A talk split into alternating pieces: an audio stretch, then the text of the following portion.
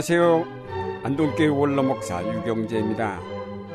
오늘은 성령 강림절에 즈음하여 성령의 역사에 대해 성경 전체를 통해서 살피고 그 뜻을 따라 교회가 어떻게 그 역사에 동참하여야 할지를 생각해 보고자 합니다. 먼저 구약 성경을 보면 하나님의 영은 하나님의 능력을 의미하였습니다. 하나님의 영이 나타나는 곳에는 하나님의 능력이 나타나서 거기에 하나의 사건이 일어나게 됩니다. 구약에서는 대부분 하나님의 영은 주로 지도자들에게 임재하셔서 그들 속에 하나님의 능력을 넣어주고 그들에게 맡겨진 구원의 사명을 온전히 감당케 하셨습니다. 가령 사사 시대의 지도자들이었던 사사들은 반드시 주의 영으로 말미암아 활동하였습니다. 주의 영이 함께 하심으로 삼손과 같이 육체적인 힘을 얻기도 하지만 사사 기두원처럼 내적인 담대함을 얻기도 합니다. 사사들의 역할은 이스라엘이 다른 민족의 압제하에 있을 때에 그 민족을 구출하는 지도자로서의 역할이었습니다. 즉 하나님의 영이 임재하시는 곳에 구원의 역사가 일어났습니다. 구약의 지도자들 중 특별히 예언자들에게 하나님의 영이 임재하셔서 그들로 하나님의 말씀을 대언케 하셨습니다. 예언자들에게 있어서는 하나님의 영이 구원의 역사를 판단할 수 있는 통찰력으로 나타나거나 혹은 하나님의 공의를 실현하는 내적인 힘으로 나타났습니다. 예언자들의 말씀은 하나님의 영에 의하여 주어진 말씀으로 하나님의 구원 역사와 관련된 것입니다.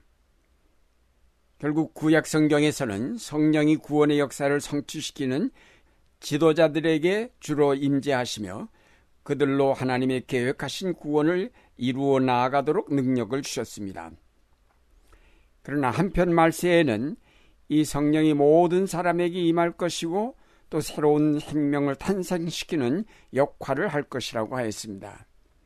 에스겔이 본 마른 뼈 환상에 보면 죽은 뼈들이 흩어진 골짜기에 주의 영이 그 위에 임하시자 뼈들이 맞추어지고 살아나 큰 군대가 되었다고 하였습니다.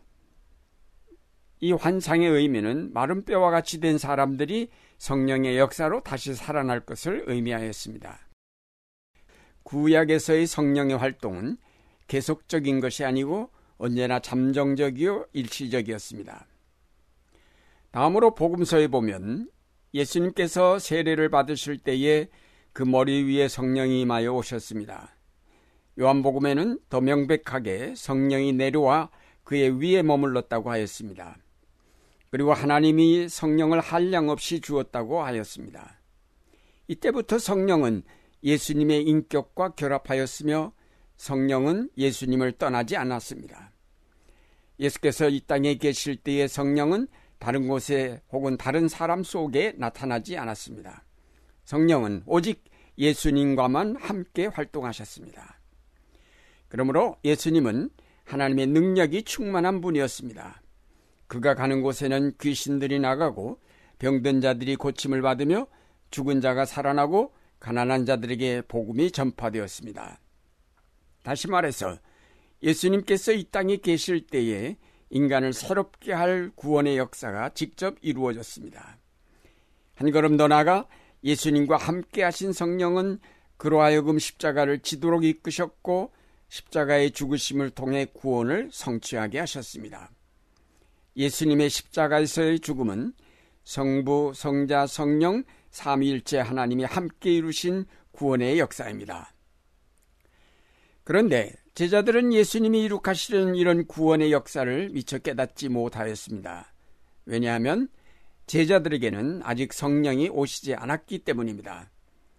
성령과 함께 하신 예수님이 이루신 구원의 역사는 성령의 감동 없이는 깨달을 수 없는 하늘의 일이기 때문입니다. 그러나 예수님은 제자들에게 보혜사 성령을 보내주실 것을 약속하셨습니다. 내가 너희에게 진실을 말하는데 내가 떠나가는 것이 너희에게 유익하다. 내가 떠나가지 않으면 보혜사가 너희에게 오시지 않을 것이다. 그러나 내가 가면 보혜사를 너희에게 보내주겠다.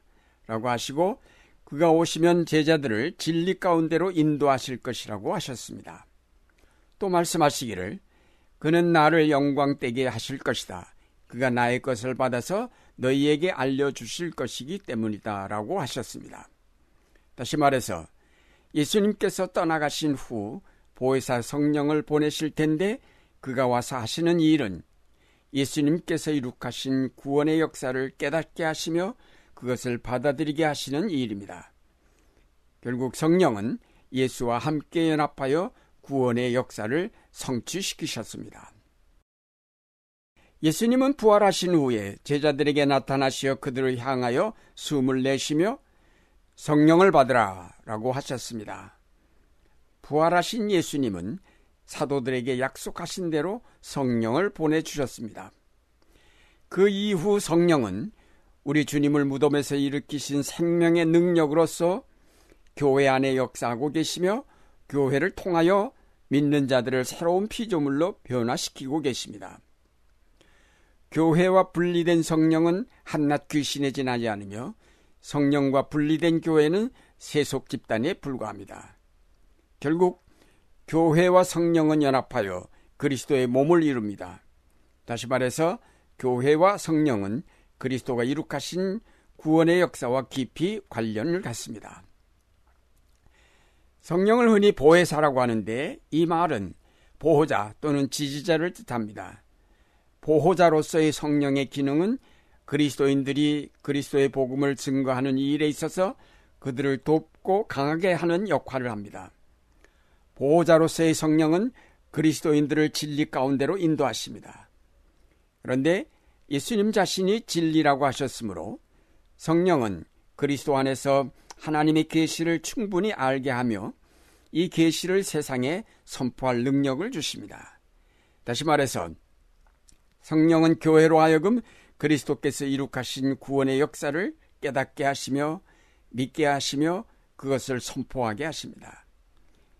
결국 성령은 교회를 통하여 이 구원의 복음을 세계 속에 널리 전파하십니다. 우리가 사도행전을 볼 때에 그곳에 나타난 주인공은 사도 베드로나 사도 바울로 알기 쉽지만 사실은 교회 안에서 역사하시는 성령이 주인공이심을 알 수 있습니다. 성령은 우리를 죄에서 구원하시고 거듭나게 하시며 성령은 기도로 우리를 도우시며 우리로 교회를 통해 하나님의 나라에 봉사하게 하십니다. 성령은 우리의 믿음을 보존하시고 성장하게 하시며 더 완전한 신앙으로 인도해 들이심으로 구원을 성취시키십니다. 오늘날 우리가 성령 충만하여야 할 까닭은 바로 그가 이룩하시는 구원의 역사에 우리가 동참하기 위함이며 그 역사를 바로 깨달아 알기 위함이고 그 구원을 성취시켜 나아가기 위함입니다.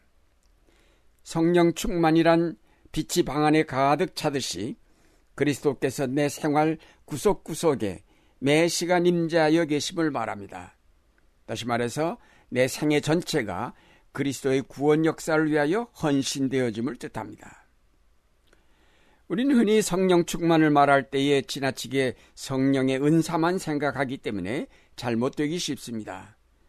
고린도전서 12장에 나타난 성령의 은사를 보면 지혜의 말씀, 지식의 말씀, 믿음, 신유의 은사, 능력 행함, 예언, 방언, 방언 통역 등이 있습니다.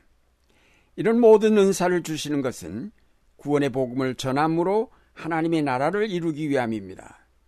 진정으로 성령 충만함을 받은 사람은 구원의 복음을 전하고 이 땅에 하나님의 나라를 세우는 일에 온전하게 헌신하게 됩니다.